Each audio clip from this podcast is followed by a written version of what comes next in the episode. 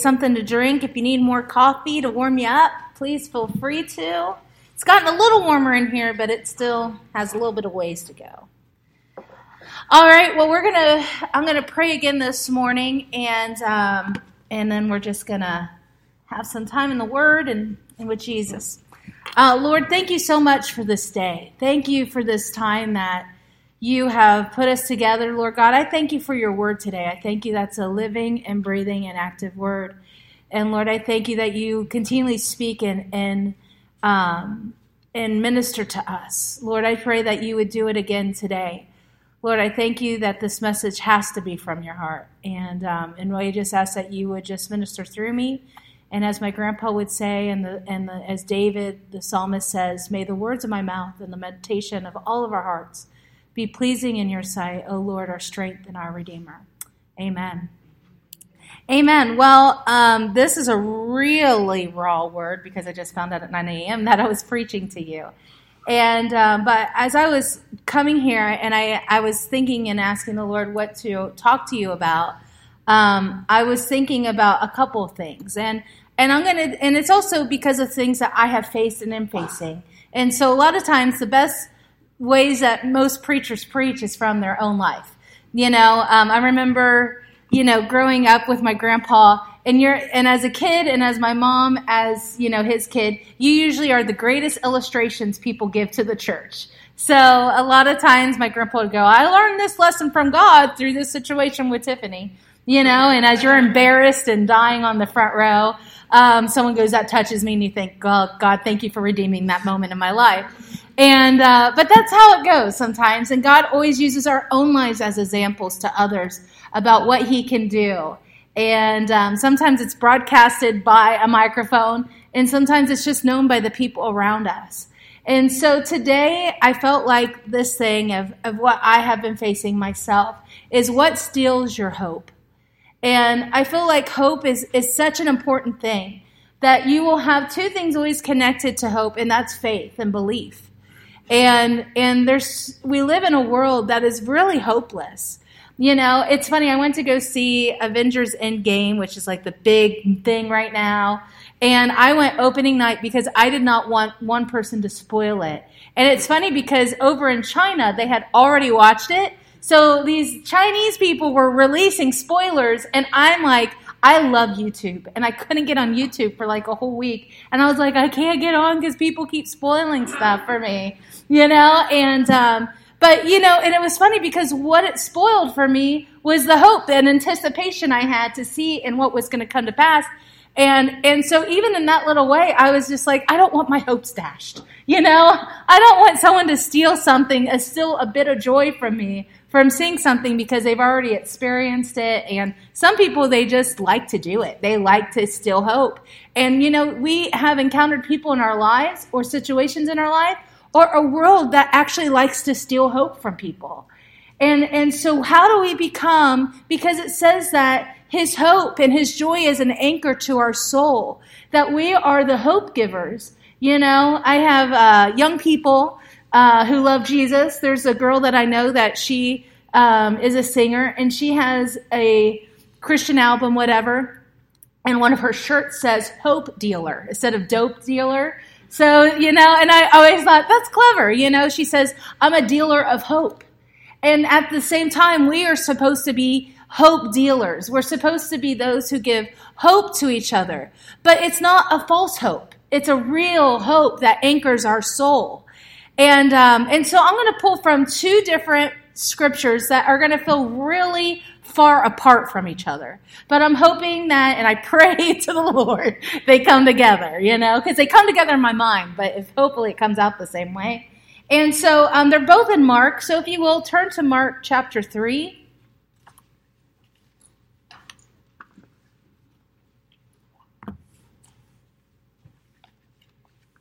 Mark chapter 3.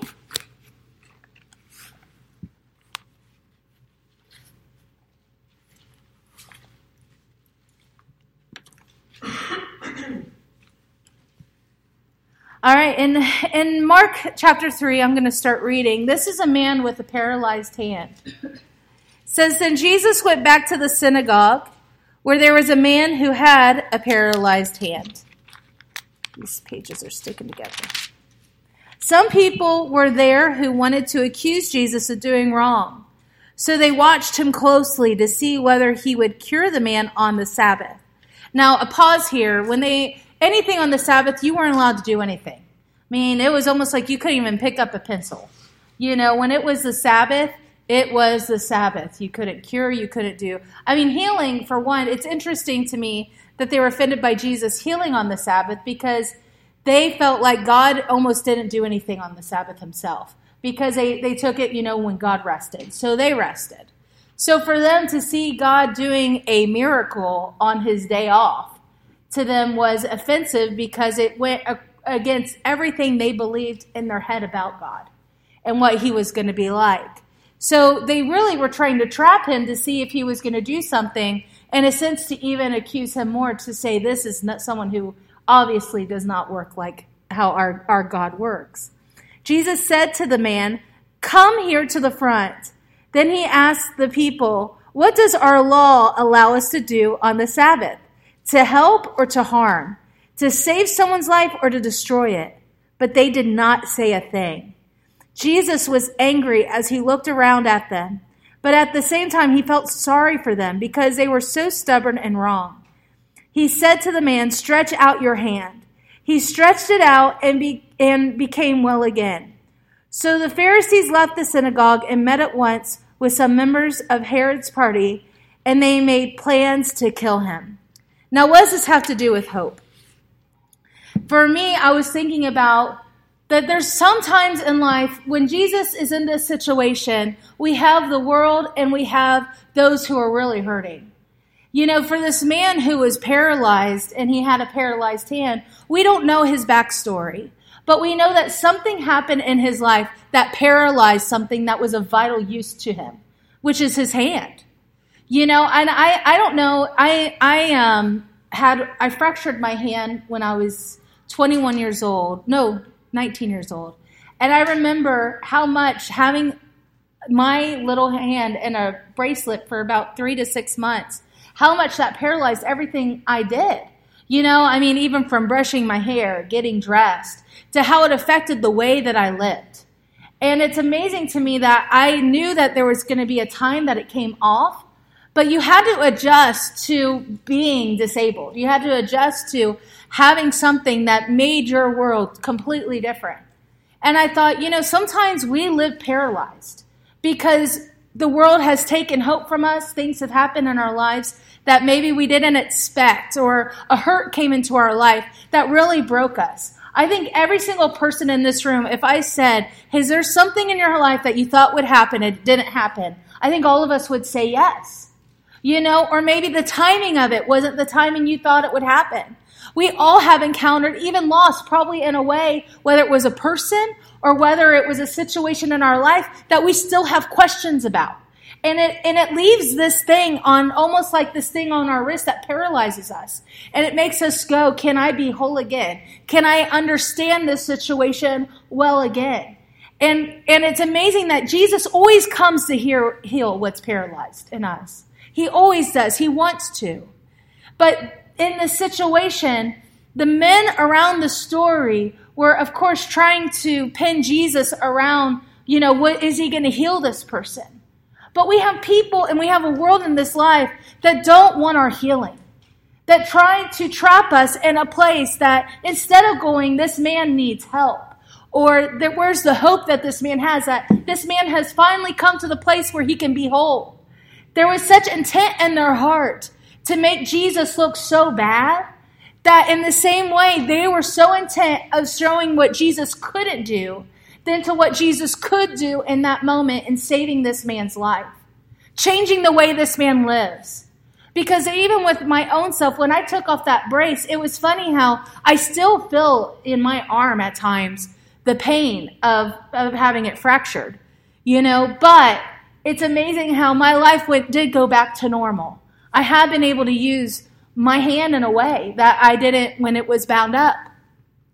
And I think that there's so many times that our life can become paralyzed that we often go, how can I use this hand again?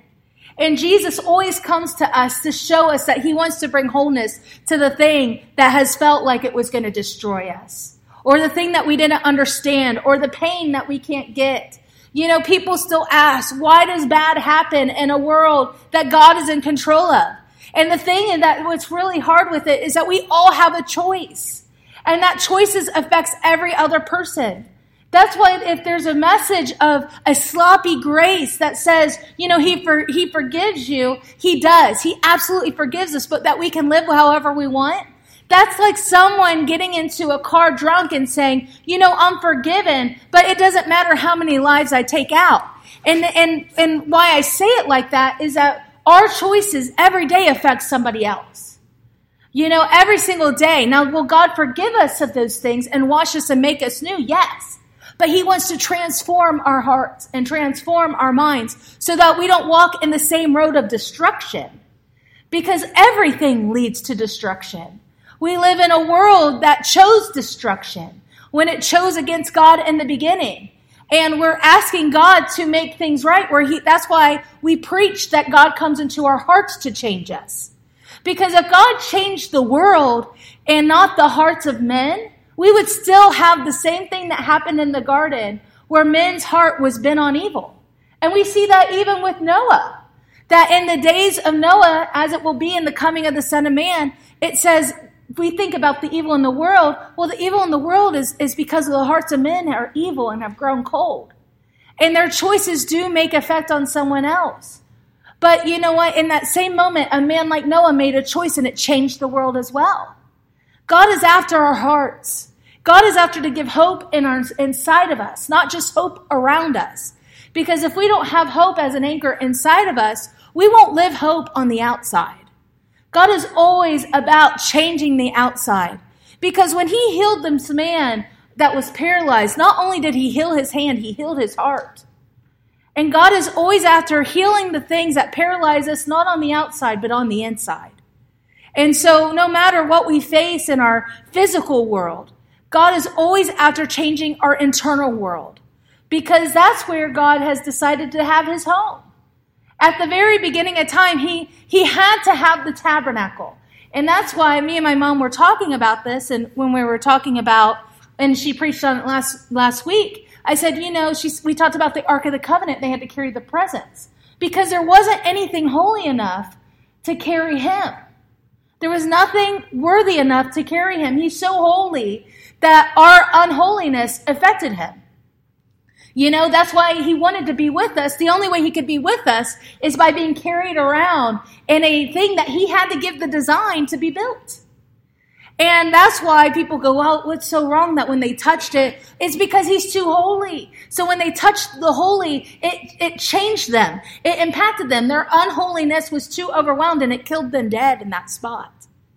But when Jesus died on the cross, he made us the carrier. This is a big deal that he made you the thing that couldn't be even touched before. That when they had to carry the Ark of the Covenant in such a certain way because of who he was, when Jesus died, he basically essentially said, Now I live in you. I have now made you the Ark of the Covenant. I have now made you the thing in which I carry myself. And that's why when he, Jesus came and he touched humanity, he said, This is more than just me physically healing you. This is me internally changing you. This is me changing your situation and making you whole. Because you know, physical illness, illness is one thing. But you know what? Each one of us, if we're honest with ourselves, not only do we need physical wholeness, we need internal wholeness. We need emotional wholeness. We need our souls healed. You know, as, as all of us, even as little children. And I'm telling you, there's something to this. And I think that when we grow up, we're told that you need to grow up and forget these things. But you know what? If you don't forget it, it's because God wants to heal it. And I remember, you know, as a kid, you know, you would say, if someone said something bad to you, you would say, you know, sticks and stones may break my bones, but your words will never hurt me. Well, guess what? That was a lie from the pit of hell that we tried to tell, tell other somebody else so that they wouldn't hurt us. But every single one of us has had someone shoot an arrow and a dart into our heart because of the words that they've said over us or to us, whether they meant it intentionally or intentionally. You know, and those arrows that are in our hearts are things that steal our hope. They steal our joy. They sometimes make us believe something about ourselves that might not be completely true. There is a damage that happens not just with situations, but in words that people speak, that we speak to one another, that steal our hope, that steal the way that we think, that make us believe lies that God never intended, and they paralyze us. So in this story, they were so mad about what Jesus did. And we live in a world today that is trying to heal us another way other than the cross. That's trying to tell us there's another way of self-help. There's another way to, to get the healing than the way that Jesus wanted to heal us. But that's just not true because God became us, because God took on our sin. He took on your sins. He took on your iniquities. He took on the words that people spoke over you. He took on every single dash and thing that affected your life that paralyzed you. When Jesus died on the cross, he took everything that paralyzed your life. He took on every single obstacle that you would face in your life, knowing how it would hurt your heart. We have a God who came near. And we live in a world that says there has to be another way. It takes a lot of wisdom to escape the cross. And I, my boss said that once, and it really spoke to me. Said the world seeks a lot of wisdom to escape the cross. When you think about it, it's so true.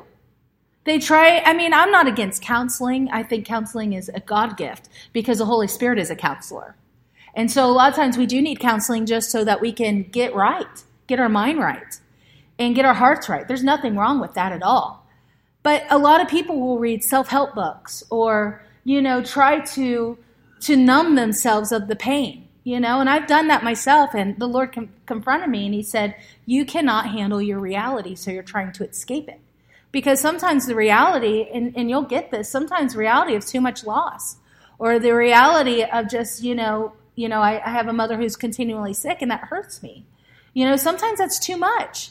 And you know, and I know I'm not the only one who has felt that way about something in their life in this room.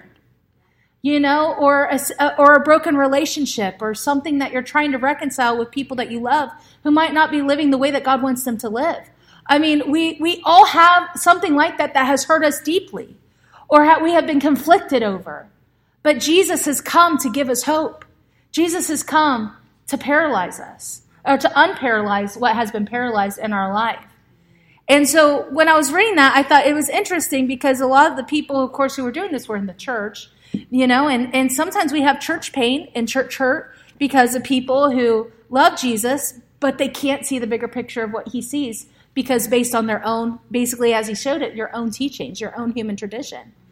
And, and so God always wants to heal us. I, I will tell you that no matter if I, I don't care if a hundred people in my life have died.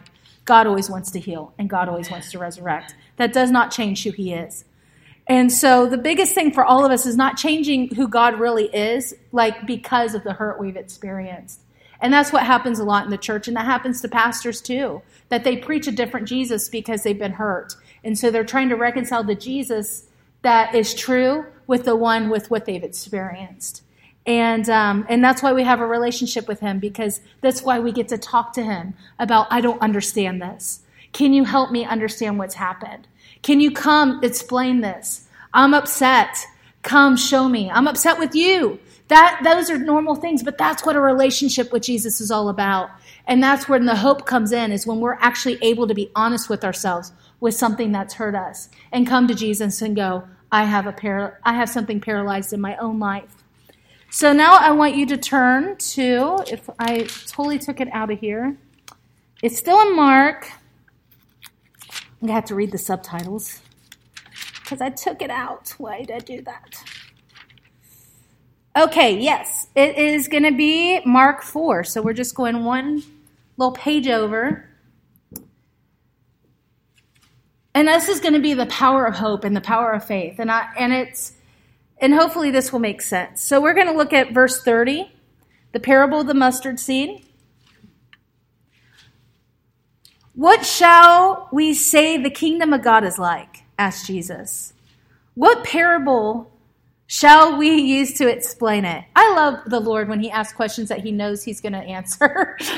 what shall we use? Uh, it's like my I did a magic trick and um, it's so bad. Okay, so I'm gonna I'm gonna say this is a side note, but this you'll understand this.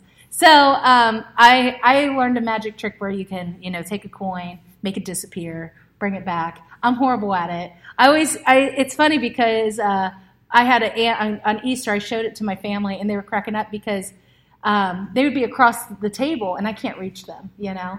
And I'd be like, what's this behind your ear? And they were like, you're like midair trying to, they're like, that doesn't make sense. And then you have to go back into the thing to bring it out. Like, I, I mean, I messed up the whole thing. But it, it's amazing when Jesus asks a question that he knows is going to be asked. It reminds me of my magic trick. It's like, you know, what is this going to be? Oh, here's your coin, you know? Um, Jesus, Jesus is so, if we don't see how Jesus is actually fun in some of this, we I think sometimes he is so holy, but he's actually so cool. He's so fun that he's about to he's about to drop a bomb on them. He's about to show them like, okay, what is what is my kingdom like? What shall we compare it to? So he said, it is like this: a man who takes a mustard seed, the smallest seed in the world. Can you imagine that? Has has anybody seen a mustard seed? A mustard seed, I mean, it is uh, am I exaggerating to say it's that big? I mean, it is. It is. The, it literally is the smallest of all seeds. Yeah, I mean, it's it's even probably smaller than that. Um, we used to sell them at the book, Christian bookstore. You know, people would be walking around with little mustard seed necklaces. Cute. Um, it's a small seed of the world, and it plants in the ground. After a while, it grows up and becomes the biggest of all the plants. Now, can you imagine that? That the smallest seed creates this huge enormous product, you know? And it becomes the biggest of all plants. It puts out such large branches that the birds come and make their nest in its shade. Jesus preached his message to the people using many other parables like this. He told them as much as they could understand. He would not speak to them without using parables, but when he was alone with the disciples, he would explain everything to them. All right, so with the, the small seed. And, and this is what I was thinking in the thing of that is that sometimes when you're paralyzed and all that stuff, you know, I, I love church. I love church. I love church. I love church. I think one of the greatest miss messages of the church is faith.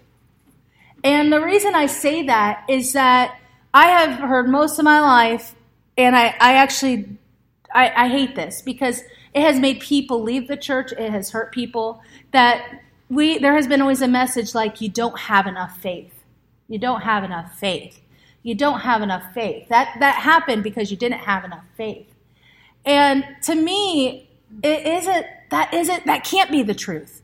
Because if mustard seed faith is this big, if Jesus says this is what it's like, that if you have faith that's this much, that it can even move mountains and cast them into the sea, then it isn't the fact that there isn't faith. Sometimes it's just that we want it instantly and then we lose hope. And so because this much faith for a long period, long period of time still moves mountains. You know, if you have a little bit of hope, a little bit of hope can go a long way. And we have seen too many movies that show us that. Star Wars. You know, you have this whole little group of resistance and they're like, there's no hope. They're going to come get us, you know, and this little group believes just a little bit, even in the midst.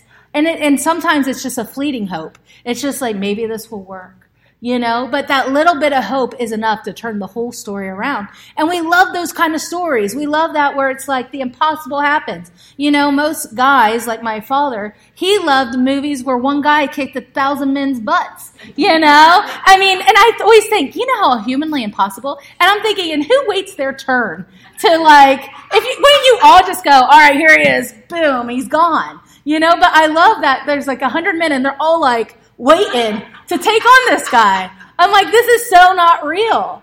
But there's something about an impossible situation being taken on by something so insignificant that moves our hearts.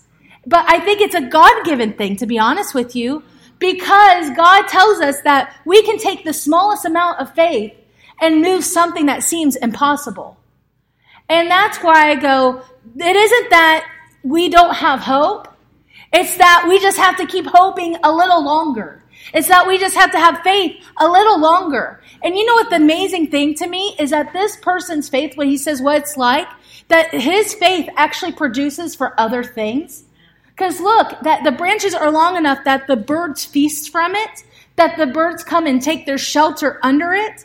There is, that's why we do prayer and praise. Because when I hear your stories, it's the branch from which I lay on and go, if he does it for them, he can do it for me. And that's how we also spread hope to one another. Is that not only does Jesus come to give us hope, he uses us to be that hope dealer, to go, no matter your situation, just hope a little longer. Just have faith a little longer. You know, just don't give up. The whole thing about the Christian walk is just not giving up. It's just if you don't quit, you win. That doesn't mean that you're not going to have times where you feel like you're crawling. But you know what? There's going to be a time I'm going to come alongside of you and crawl and go, it's just right there. It's just right there. And even with our, our home right now, we ha- it's, it's, it's like gassed us. And I said, you know, and my mom's like, you, you know, and I mean, we all have that human moment where it's like, should I just quit? And I thought, oh my gosh, we literally have like two things left. I thought, Let, let's just, let's just keep our, I'm like, we're right there. We're right there. And it's funny because I go, how are we going to have strength for the next leg? But we just keep hoping a little longer. We keep just resting on our strength because I love that it says that his hope isn't reliant just on you, it's on him. Your faith increases as you go to him. Your, cre- your, your faith increases as you read his word. Your faith increases as you spend time with the Lord and go, what you did for David, you'll do for me. What you did for Paul, you'll do for me. Because you're no respecter of persons and I'm your friend. The enemy has tried to lie to us and steal our hope because if he steals your hope, he steals your belief. If he steals your joy, he steals your belief. And, and it says those who come to him must believe that he is. And, and that's everything. That's the only way we get to heaven, to be honest, friends, is our belief. That's the only thing that you will see over and over and over because the enemy tells you it's your good works, it's you doing good deeds. But at the end of the day, it means nothing. He says it's those who believe. You know, if you believe in your heart and confess with your mouth that Jesus is Lord, then you will be saved. So why does the enemy come against your hope? Why does he come against your joy? Why does he come against your faith? Because those who believe are saved. Hallelujah. Those who believe. And when you believe, you live different. And when you have hope, you live different. And when you have faith, you live different. Because when we live as people who have hope and have faith, we see that there is nothing impossible for our God. And I think it's amazing that's our that's our state capital motto. With God nothing's impossible or with with God all things are possible. With God all things are possible. So what has told you that nothing is possible for you with God? It is not him. But it, maybe it's the voices just like that when that man was paralyzed. Because guess what? There's voices all around us all the time. There's Jesus telling you that I am your hope and I can heal you. And there's people around you and there are voices in this world that are saying, he doesn't care. He doesn't need to. What? This is just your fate. This just is accept this is who you are. He doesn't need to heal the pain. Just numb it a little longer with something else. He cares about them. He doesn't care about you. There's always something that he cares more about something else or someone else than you. That's the biggest lie that the enemy has told us. Because if he numbers the hair on your heads and he counts the tears that you cry, then how is he not concerned about healing the things that heal, that have broken your heart? He is the hope dealer. And he wants to give hope to you today. So in closing today, your faith is all that's needed. And you might feel like, I don't know if I have, you know, what is, what is, what is faith? Well, Hebrews, 11, Hebrews tells us very clearly that faith is the assurance of things hoped for and the evidence of things not seen. So it's hoping for something you don't see right now and knowing that He's going to bring it to pass. So today, what do you need to hope for? What do you need to believe God for? You know, and I, am being honest, the older I get, the more I, I understand things a little bit better, as we all do. And I and guess what? 30 years from now, I'll understand things way better than I do right now. But unless Jesus doesn't come back then. But but the older I get, I realize that things have hurt me in my life way more than I ever imagined. You know, there's things that I remember from a child that have hurt me, things as an adult that have hurt me.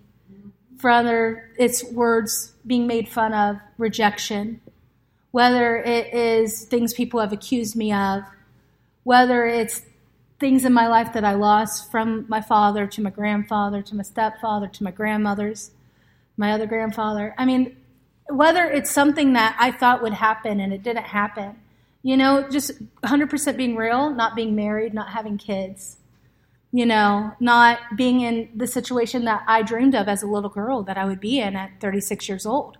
I have my own things that I face, and I go, God, this didn't happen the way I thought it would turn out. You know, some of you have loved and have lost. Some of you have believed and have had your hopes dashed. But today, I, I, I will tell you that Jesus will always heal those things that paralyze us. And sometimes the biggest person, there's sometimes there's other people we have to forgive, yes. Sometimes we have to forgive ourselves because sometimes the sometimes we paralyze ourselves because we can't forgive ourselves for something that has happened or opportunity that we've missed. Something that we wish we would have done differently or something that we wish would have changed and we were a part of it. But sometimes we have to forgive God. And and some and some today might need to forgive God for something that didn't happen.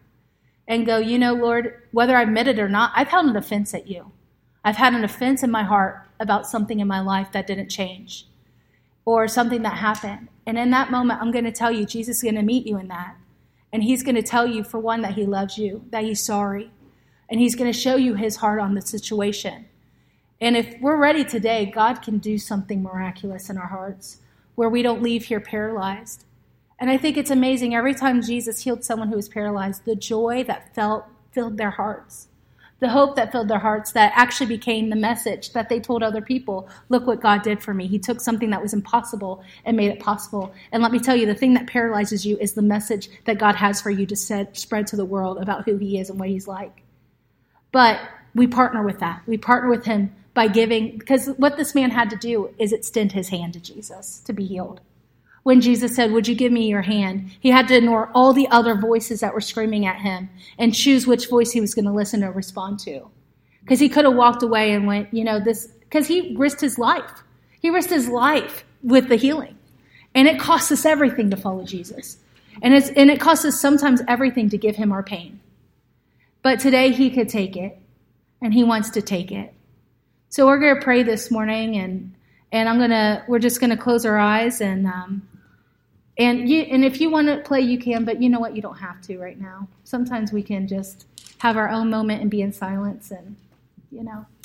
So let's let's just let's just close our eyes and we're going to talk to Jesus this morning. This morning, you might have something that when I was preaching, it came to your mind. Whether it was something, some might have one, some might have multiple things that that that came to their mind. Some might not feel anything, and, and that's okay. But for those who who something came to your mind today of something that might have paralyzed you, whether it was words, whether it was a situation, no matter what, you already know it. That today, if you're willing to just give it to Jesus, I'm not even looking at you. I, I, this is really a you and Jesus moment that has to. That we're gonna we're gonna outstretch our hand today like that paralyzed man, and we're gonna say, Jesus, I, I'm giving you the thing that has paralyzed my life. This is really a you and Jesus moment. Like I said, I'm not I'm not looking. I encourage us all not to look around today because we need this holy moment with Jesus to say, Jesus, I want you to take the thing that has paralyzed me in my life.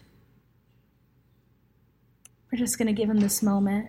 It takes, it takes a lot of boldness to give him this, it takes a lot of faith. Jesus, this morning we give you the things that have paralyzed our life. Father, we ask that you would come into the pain this morning, that we release it to you, Jesus, and that we say that you are the healer and that by your stripes you have made us whole. But by your relationship, you have made us loved and as sons and daughters. Lord God, I just ask this morning that you would take the thing that has hurt us, that you would take the thing that has paralyzed us, that you would take the thing that has stolen hope and faith from us, Father. Maybe it's even the pain of somebody else going through something and it's stolen our hope. Lord God, I pray that you would take it this morning, that you would exchange it for your wholeness, Father. I thank you for those this morning who are giving it in faith, God, that for some, this is all the faith that they have to give to you to say, I hurt, but I don't know how to take it away. I have had pain in my life and I've been paralyzed in my faith, but I don't know how to change it. That we say it's in your hands now, Jesus. That we give it to you and we place it in your hands and we say, make us whole today. Make us whole today, Lord Jesus. We thank you that today is a new day for all of us who believe that we have the hope inside of us and come bring hope into the broken areas, to the broken places. Holy Spirit, right now, I ask that you would come and bring healing to the brokenness, that you would bring hope to the hopeless, that when Jesus, that you said that you came, this is why you came, is that you would restore the broken places, that you would come and make us whole. So Lord, thank you that your brokenness is our wholeness this morning. Give answers to those who need it. And for those, give peace who have had no peace. In Jesus' name, amen. Amen. Well, I pray.